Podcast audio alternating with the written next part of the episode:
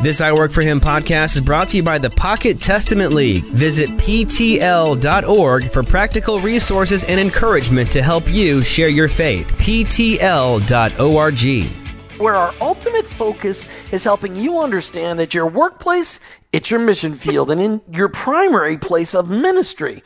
That the work that you do each and every day is a gift from God and that God wants to join you in that work today. We're just so grateful that you tuned into I Work for Him. But we want to, uh, not but, but we, and we want to really invite you to engage us in this process. Martha, we've change the format of the show so we can hear from our listeners more often. How do they leave us a question, leave us some things that they want us to hear about us, hear from us? Well, at the risk of sounding like the Ghostbusters, just pick up the phone and give us a call. And isn't that the Ghostbusters? I don't think so. I okay, anyway. I think that's so, just a typical sales. So pick up the phone, give us a call, leave a message um, on our listener line, 866 713 9675. That's 866 713 WORK, W O R K you can leave a minute message there. We will pull that question and play it on the air and then be able to just have a conversation around it. But you can do this 24 7, any time of the day or night. Leave us a message. We are, um, you know, operators are standing by at all times. No, really, it's a it's a recording, but we want to hear from you. This is our opportunity to. So you just lied. Really, There's no be, operator really there. Well, I'm standing by in my recorded voice to okay. talk to all them. Right. All right, you're sitting by. Okay. Okay, I'm okay. not standing. All right, so during the call our listener line. So during the first segment of every show, we we want to answer a question from a listener, and today our guests are going to help us answer that question. Welcome, Tony and Felicity Dale, back to I Work for Him. We're so glad to be with you. Thank you. All right, so Tony and Felicity, we got a question from a listener that I thought would be fantastic to, to just have a roundabout conversation with you guys. All right, here's the question I'm a nurse in a doctor's office, and the doctor doesn't love Jesus. How can I be a light in for Jesus in this environment that sometimes can be toxic and where the doctor doesn't really appreciate my faith in Christ? So we've got so we, we so we're trying to focus that first part of the conversation, Tony and Felicity, on how do we help our listeners live out their faith in their work. And I thought that was a great conversation since you guys are both doctors. You've worked in doctors' offices. I know you're not, that's not what you're doing every day, but you interact with healthcare professionals all the time. How would you guys answer that question? Uh, well, Jim, it's a really interesting question. I, I, I, think the dynamic that comes out to me uh, behind the question is, you know, the doctor is generally speaking the, the boss, so to speak, within the office. And so, uh, if I was going to broaden this question out, it's really uh, how, how, does anyone, as an employee, but in a context, uh, you know, whether it's an, a medical office or any other type of work situation, uh, how are they open about their faith? Uh, when, when they, uh, yes, need to be under authority, uh, need mm. to uh, be giving of their best and not uh, usurping the sort of professional position in this particular case that they find themselves in. Uh, and, and I think it, it starts for me with, you know, a very well-known uh, quote from, well, they say it's from Francis of Assisi. I presume that's the case uh, you know, as emblazoned on many T-shirts, uh, mm-hmm. and it says this: it says uh, effectively, uh, always speak about Christ, and if necessary, use words. And you know, it does begin with our life.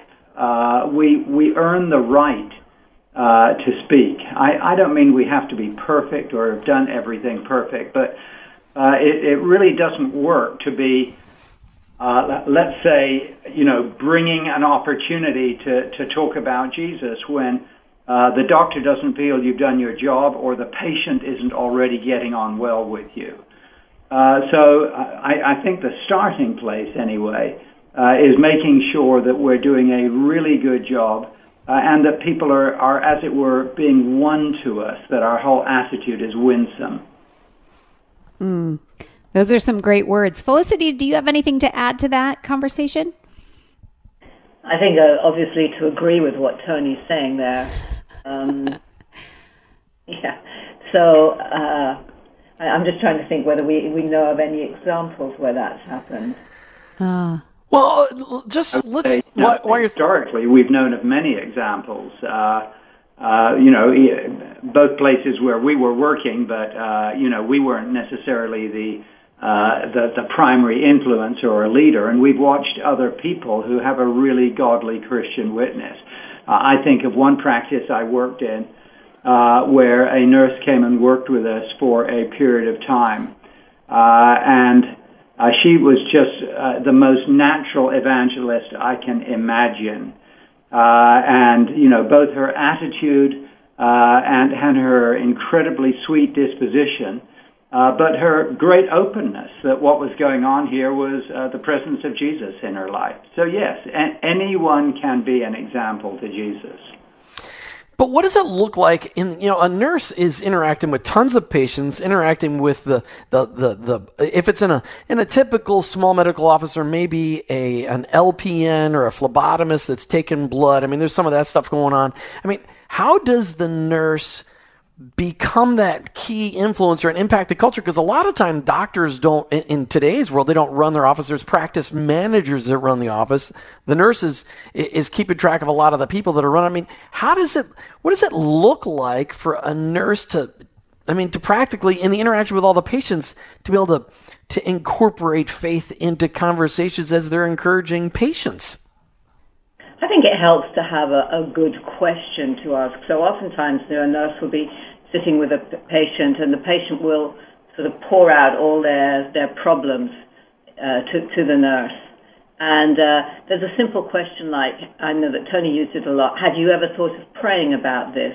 Which is um, it's an open question, and you quite often get a um, the, the, the response to that question will tell you whether the person is open to taking the conversation further. So mm. Often find that they, the patient might say, "Oh, the doctor, I've tried, but it feels like my prayers are hitting the ceiling," and uh, then that's an, an open invitation, in a sense, to to take the conversation further. Tony, why don't you give an example or two? Yeah, I, I, I love, you know, the fact that Felicity said, you know, ha- have a good question to ask. That, that was something uh, I found uh, again and again would indicate whether the door was open. Mm-hmm. So over the years, I found many good questions. Perhaps almost the commonest uh, was, uh, you know, it, it sounds to me like you're a bit frightened in this situation. Would that be the case? Uh, and then the patient will begin to open up, and I uh, then might, you know, say something about, you know, the answers to fear aren't in our medicines. Uh, and uh, again, what you're doing is you're very gently saying, Do I have permission to tell you where I find answers in these situations? Mm.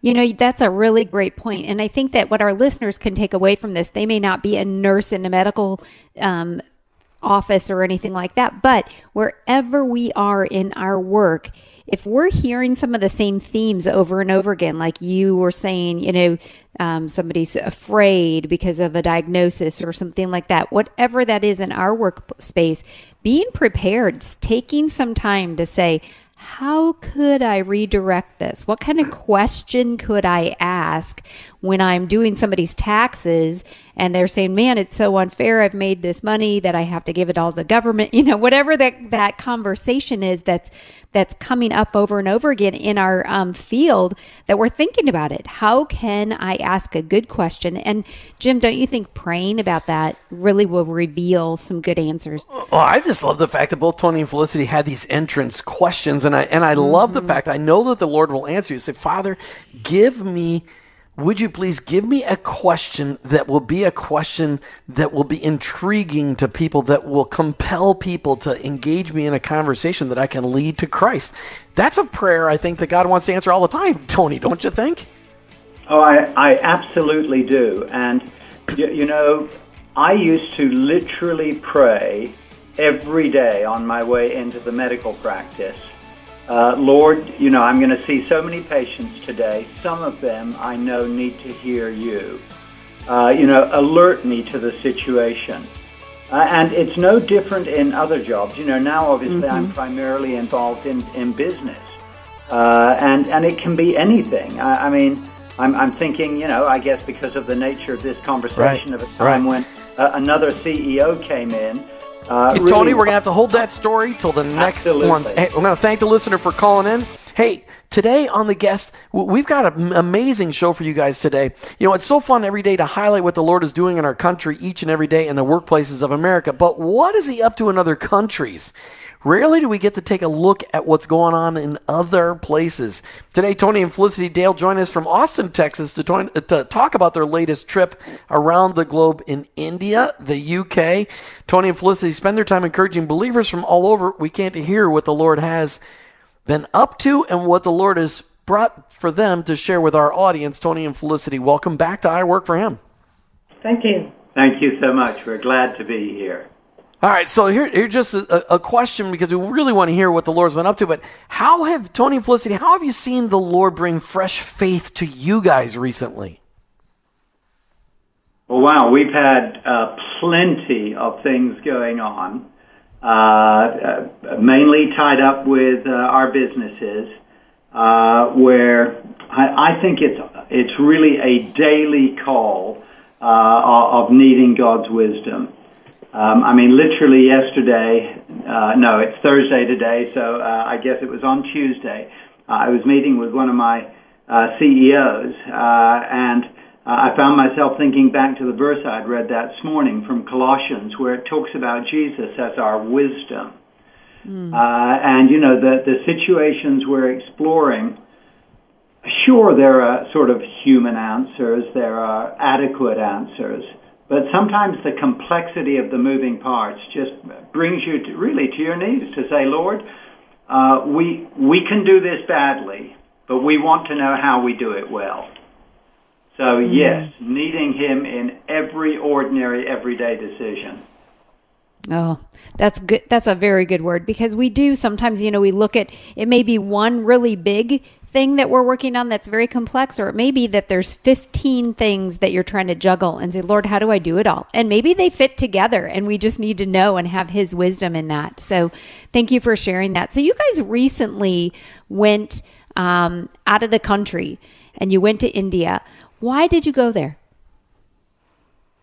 We were there to take part in a conference, a church, uh, house church planting conference, um, with with some of our very good friends in India, people who are doing absolutely amazing things out there.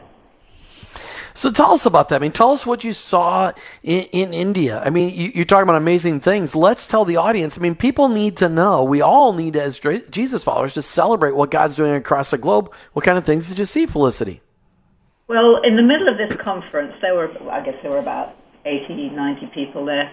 Um, in the middle of this conference, somebody turned up unannounced.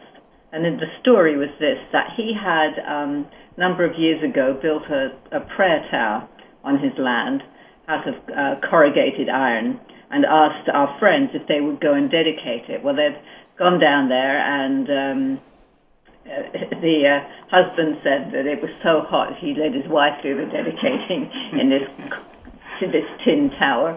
Uh, uh, you know, but anyhow, somewhere during that time they'd had a conversation with the person who built it, and um, the, the the outcome of that conversation was that the guy had said to our friend.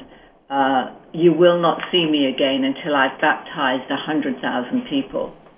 Now, I want to add another part of the story, which uh, I think is, you know, equally fascinating. I, I certainly uh, uh, emphasize or, or understand the, the feeling of not wanting to go into that tin hut in the middle of the Indian heat. Uh, but um, uh, he mentioned something else uh, in this story. Uh, and that was that this, this gentleman who really seemed incredibly ordinary. Yeah, nothing. Yeah, Nothing nothing special.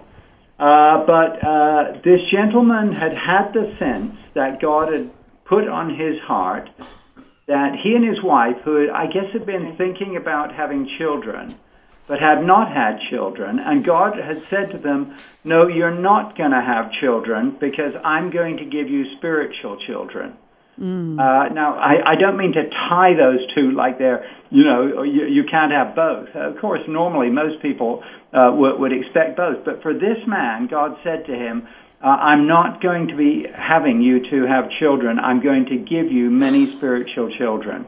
And so, you know, into that surrender uh, of an ordinary life uh, comes this, this statement of faith I'm not going to be back to, to visit you.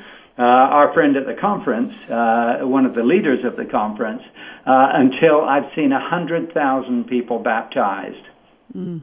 So he turns up and uh, He's, he's seen 102,000 since he saw our fr- last saw our friends. But Approximately eight years or seven years previously. Wow. You know, that's, that's not saying he baptized them all personally, but he trained people, he trained people, and the, the total number of people in that movement was 102,000 baptisms. That's big vision. I mean, that's that big vision. So, just to clarify, so the guy that built the tower is he the guy that was seeing the people baptized, or was the guy that built the tower the one? I mean, it, make that connection. I, I, got a little confused on some of those details. Uh, the, the guy who built the tower, ordinary, very ordinary Christian believer. Uh, and, uh, you know, w- when we talk about a tower, you know, this is probably a, t- a, a, a tiny tin room on stilts or something sure. like that. But it's right. his prayer room. Got it. Uh, and he's the guy who from there went out and began uh, basically a house church movement, you know, working, shall we say, with half a dozen, I don't know, maybe eight or ten people. And then, you know, it becomes two house churches, and then maybe three and five and ten. And before you know it, uh, they've seen over a hundred thousand adults baptized because I know the way in that movement they count, uh, uh, you know, uh, they don't really tend to ca- count conversions, if I can use it that way, uh, because lots of people will effectively, in the Indian context, stick up their hand. Uh, mm-hmm. But it re- represents a huge transformation when they say, I'm walking in obedience into baptism. Uh, and so, yes, in the previous seven years throughout that network, over 102,000 baptisms. Wow. You know, th- those are the kinds of things we don't hear unless we have the opportunity, like for somebody like you that's been boots on the ground and heard that story firsthand. So this guy shows up and shares that he has seen that over the last seven or eight years. How did that encourage the other um, house church people that were there at that conference? Obviously, it was a huge boost to everybody. Um, like Tony says, the, the guy didn't seem anything special, just a very, very ordinary person. Mm-hmm. For him to have had the faith to see that is just a, a huge encouragement to everybody. And, and really, that would illustrate, I think, uh, exactly what Felicity said, you know, in, in one of her uh, books uh, a few years ago, An Army of Ordinary People. Uh, we have no idea what can come out uh, of the impact of any of us. I mean, who who led Billy Graham to the Lord? Right. I I don't know. I mean, maybe you know, but uh, you know that name, in a sense, is lost to history for most of us. We have no hmm. idea.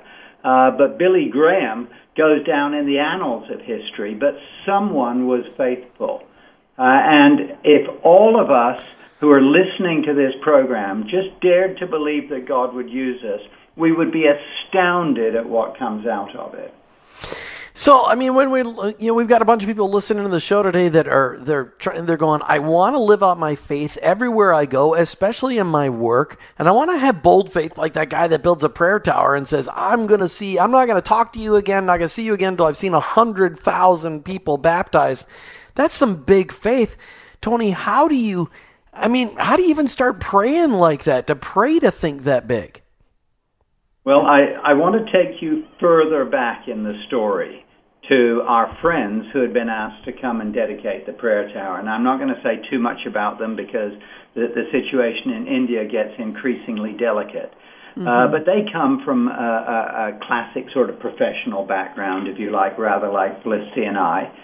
Uh, and from that professional background, uh, God called them out from their area of natural expertise and said, You need to be available for planting churches. Uh, and the husband's response to what they sense the Holy Spirit saying was, But Lord, I don't even know anything about church planting. Okay, now, fast forward, you know, however many years, I don't know, 20 or 30 years at this point, and it's not just someone like this man who built the, the prayer tower, uh, but uh, uh our friend, uh, in introducing this man, said, Yeah, this is number six into what I laughingly call, and he, he was just sort of joking in his own self depreciating way, what I laughingly call my, my, my million member club. Uh, and what our friend shared was, you know, now, now uh, you know, we personally know within just what God asked us to get involved with, uh, of six people uh, who have gone out and done this. And, and their challenge was, and, and why couldn't uh, God use any of you? Uh, and and that's that's really I, I think the point of this. You know, it isn't the big numbers. God's not impressed by big numbers. You know, He has myriad of myriad of angels. You know, He uh, in in that sense, God can do whatever He wants. What what He loves though is faith. Without faith, it is impossible to please God. Uh, because those who come to God must believe that He is and that He's a rewarder of those who diligently seek Him.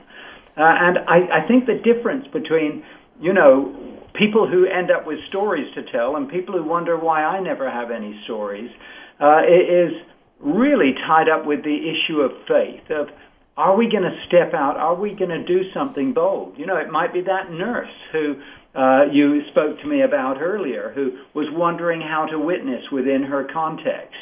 Uh, as we step out obediently and sensitively in the context God gives us, that is what opens up the doors to these remarkable stories. So, you know, we're, we're hearing, well, at least I'm hearing in a lot of Christian media outlets that it's that India is getting more and more anti-Jesus by the months. I mean, it, you know, it used to be a, a, a British, you know, influenced colony kind of a thing, but you know, what's driving the animosity against Jesus in India, and and what are the Jesus? How are the Jesus followers there dealing with this?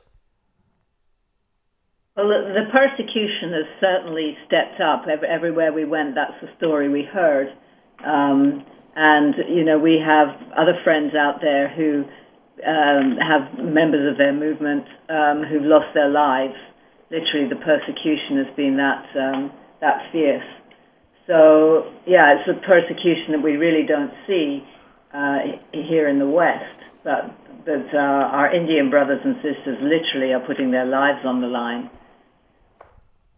So, what is do, is there anything specific that we can be praying for for the people that are there, really boots on the ground? I, I know I've said that before, but just um, how can we specifically be lifting them up as they're trying to impact that country? You know, Scripture teaches us. I I think it's in Timothy, but I could have that wrong. Uh, you know that we're to pray for for kings and governors, and you know those with the rule over us, uh, so that uh, we, we have peace, and so that we have a freedom to share the gospel.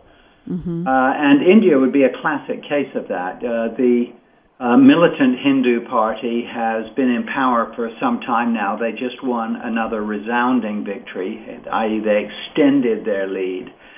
Uh, and, you know, of course, the, the, the Christians are praying, you know, for a friendly environment. Uh, but it's interesting the response of the Christians, I, I you know, in, in, talking with some of our friends there, they said, yes, of course, we're praying for the other party to win. Uh, but actually, what we're really praying is, Lord, your will be done. Because we don't like it, but we know that when the other, when this anti-Christian, you know, militantly Hindu party is in power, uh, it, it, forces Christians to stand up. Uh, and in that context, uh, it seems that even more people come to Jesus. Mm-hmm. Uh, and so, you know, it's literally rather like Jesus in Gethsemane. Lord, you know, not my will. I'd like it nice and easy with kings and governors who favor us. Uh, but Lord, whatever is necessary so that our nation would be saved. Uh, and that's the type of prayer that brings these results.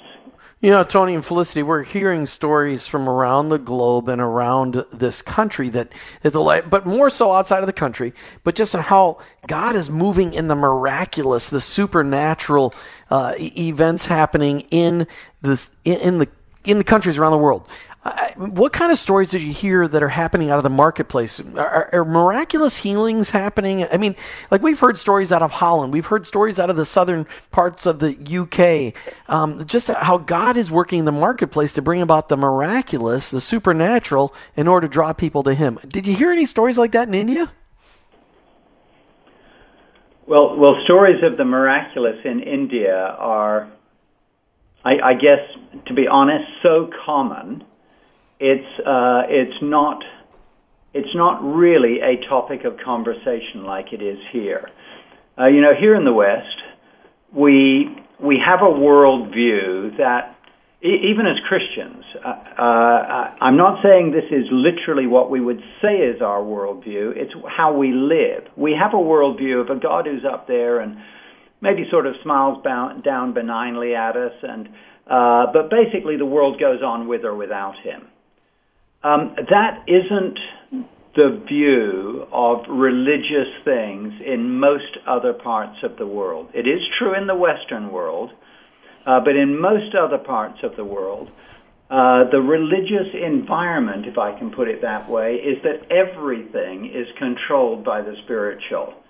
Uh, that the gods, uh, if you're from a Hindu background like India, uh, or that you know, uh, if you're from a Muslim background, uh, you know that uh, that that God uh, who we have to be submissive to, which is really what the, the term Muslim means, uh, so to submit. You know, he he's in charge of everything, and so you have to learn how to bring every part of your life under him. That's the sort of concept behind Sharia law, uh, and so for for us in the West, the, the miraculous seems so almost unbelievable, uh, even in many Christian circles, because we don't think in terms of a God who's engaged. Elsewhere in the world, that's almost the normal. Hmm, that's an interesting perspective. You know, we've um, been, we're talking with Tony and Felicity Dale, and they have just recently come back from their world travels that took them to India, and then also you guys then went on to the UK, um, where you guys are from. And so as we as we kind of follow your travels, we know that the UK is not a stranger to persecuting Christians either. So, what did you hear from about the persecution of Jesus followers in the UK today? Uh, we really weren't there meeting with other Jesus followers. We were there for family. Uh, we have a granddaughter who's in art mm-hmm. school there, and we we just had a, a really fun time. So it wasn't a specifically we weren't specifically meeting with Christians. In fact, I'm not sure if we we really did. Well, we we didn't have any. Let, us call them meetings. You know, specific yeah. uh, sure. gatherings. Now, obviously, we met we met people, right. uh, and um, one of the things I heard from uh, some of our medical friends uh, is that the the areas where you have to make choices and decide where you make a stand uh, are getting more and more stark. Mm. the particular conversation that's coming to mind is, is just that the reality of the whole uh, sort of transgender conversation that is going on um, you know, it, it, it's one thing in a tolerant society to uh, almost to live and let live. You know, we don't live in uh, a Christian environment, and I don't think we have the freedom to force our views on others. Uh, but that uh, that works in reverse as well, meaning increasingly Christian physicians are finding themselves being forced uh, to say, well, you're a doctor and you know you're working in gynecology. If this uh, you know youngster says that he feels more like a girl, uh, then you need to prescribe the hormones or whatever. Well, you know that raises huge ethical, uh, you know, moral challenges. Uh, mm-hmm. and I think it's precisely into these types of areas that Christians need to say, no, there are lines we will not cross. We may not have a right to say to other people that they cannot cross them, uh, but we will not cross them. And I think there are many things like this in the marketplace where in the West, believers need to stand up and be counted. Yeah, to draw a line in the sand like that, Tony and Felicity, though, is it's an amazing thing because it is, you know, it cost that baker in Colorado everything to draw a line in the sand like that, and, and a florist uh, uh again, uh, uh, everything, and a baker recently at a again a college town in Ohio cost them everything to be able to draw that line in the sand how do we encourage? I mean, because this is the conversation is is coming and it's coming rapidly. How, what kinds of things can we encourage people when they're drawing that line in the sand? I often think that if the teachers had drawn a line in the sand when it was it was decreed that they shouldn't uh, pray, that the prayer was outlawed in schools, it would have, there would have been a very different outcome. Mm-hmm. yeah, I mean, b- boldness is is a part of it, and that's what Felicity's alluded to. And you know, we, we've told you stories before here on uh, on the program, Jim, uh, about times uh, medically in England where we had to learn how to draw that line and the impact it had on the national scene. Right. Uh, but but there's there is more to it than that. Uh, I think. The, the, the States is, is its own kind of unique animal. Don't know how else to put it. I mean, we, we love the fact that we're Americans. Uh, but we also love the fact that we're immigrants, and and so we we see we see see things still a little bit with outsiders' eyes. Uh, and there's a graciousness, a love right. for the non-Christian that is often lacking within our evangelical circles mm. over here. And the well, answer isn't you're wrong and I'm right just loving on people. I, I, love that. Those are great thoughts, Tony and Felicity. We're so grateful that you that you share those thoughts with us. Hey, you're listening to the I Work for Him radio show, and we've been talking with show guests Tony and Felicity Dale out of Austin, Texas. They just got back from a road trip to a road trip. Road well, trip. there's roads in India, but they they didn't drive there. They flew there. Tony and Felicity, I think what's really important for all of us is just to understand how do we, how can we? You guys have interaction with people all over the world who are living out their faith in every part of their lives, especially their work, how is it best to pray for our brothers and sisters in the body that are dealing with persecution that we have no idea what it's even like? Well, how do you pray for people? Yeah, interesting question. Um, obviously, we pray for their protection, but we pray that God uses them in whatever way, um, whatever way He wants to it's interesting when you talk to our friends out there, they, they're not praying against the persecution. They see the persecution as something that God uses to expand the kingdom uh, more rapidly.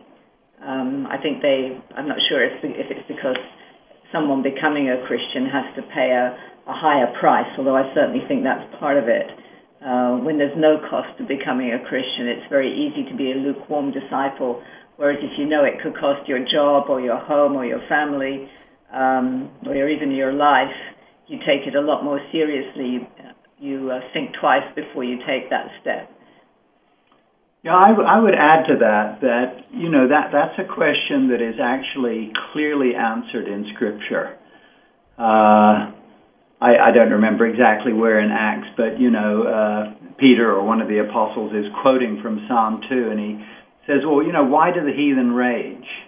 Uh, and, you know, the, the, the, the, kings imagine these uh, strange things. You know, he who sits in the heavens laughs at this. Uh, and so they go on to say, so Lord, grant to your, so, uh, your servants boldness while you continue to stretch out your mighty arm and, you know, signs and wonders follow in the name of Jesus. Uh, and it's the persecution that pulls out of people the faith that leads to the miraculous. Now, it's not the only thing that leads to the miraculous, but uh, I, I, I, think we, we need a strong dose uh, of biblical understanding that God uses persecution to actually release the church into its authority and power. Just like he did in the early church. You know, so Tony, let's let's turn that around towards our listeners and where they're at because they may not be facing life and death situations of persecution, but much like what Jim alluded to with the the baker out of Colorado, you know, a lot of people without a biblical basis, or maybe even some with a biblical basis, would say, you know, it would have been a whole lot easier if he'd have just baked the cake. But you know what? He he he took that bold step Um, so, talk to our listeners in their workplaces and decisions they're having to make, and lines in the sand they're having to draw, and how they can have the boldness of Christ. You know, I don't know the baker or the florist, florist or, you know, any of these mm-hmm. others who found themselves in the public eye. Uh, but I suspect uh, that they are wonderful people who love all of their clients and who've gone out of their way to be a blessing to those who happen to be gay or lesbian or, uh, you know, what, whatever might be the issue. Uh, but when they're asked to do something which for them becomes morally wrong, i.e., to celebrate a marriage which they don't believe is a marriage, uh, then they needed to draw a line.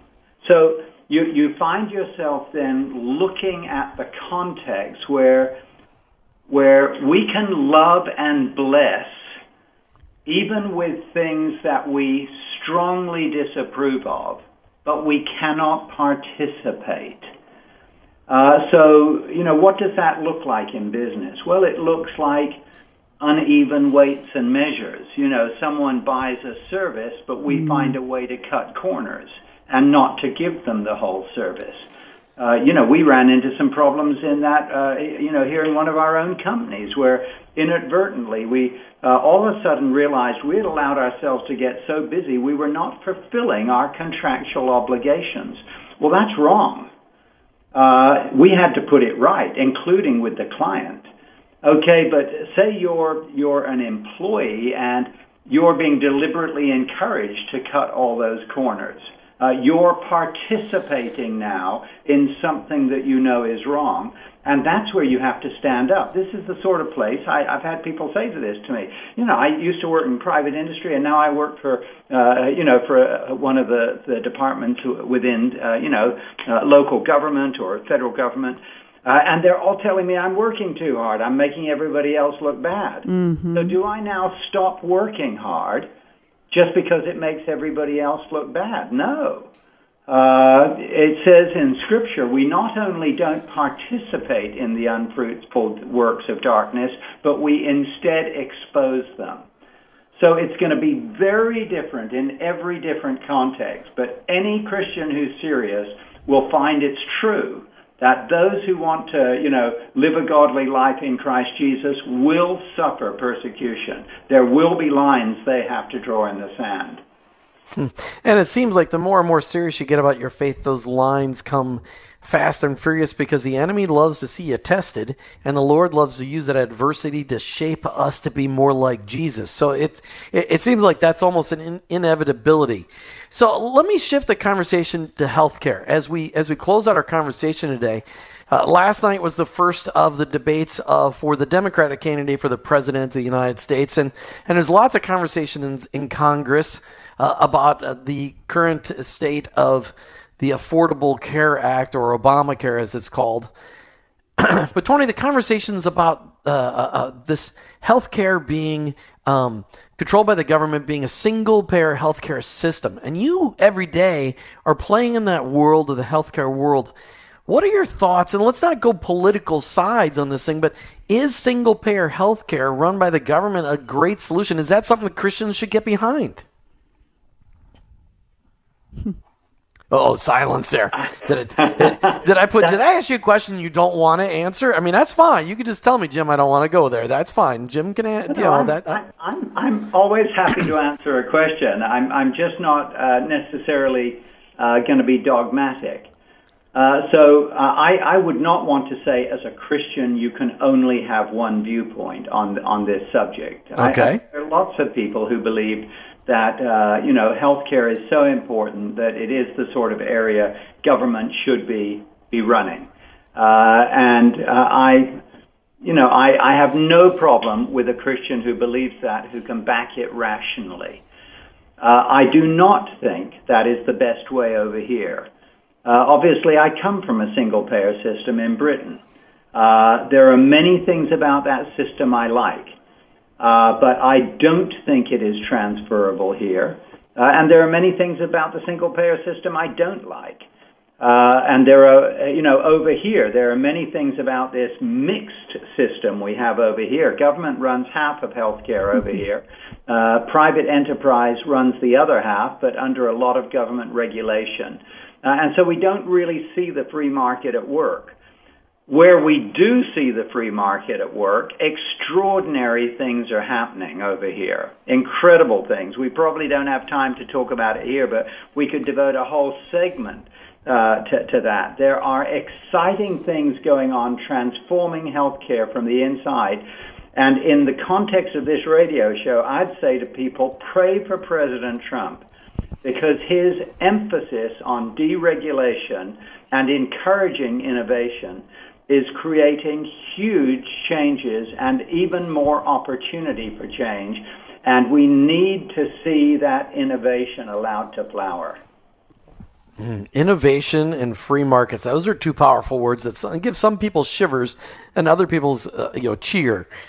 uh, Felicity, do you have any thoughts on that as well? I mean, you, you I know every day you're you're involved in so many different worlds each and every day, and I know you got a heart and a passion for just people. You got any, any comments you want to add to what Tony had to say?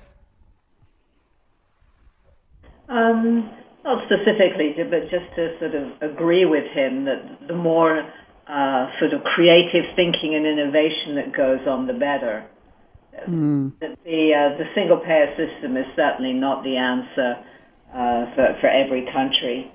Um, and uh, yeah, I, I, I think there are there are many far more creative ideas that could be explored. Hmm.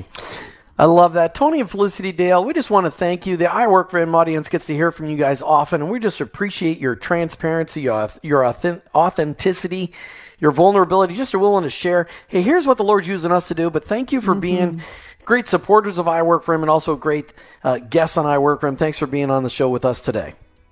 It's been a real privilege. Thank you. Yeah, thank you so much.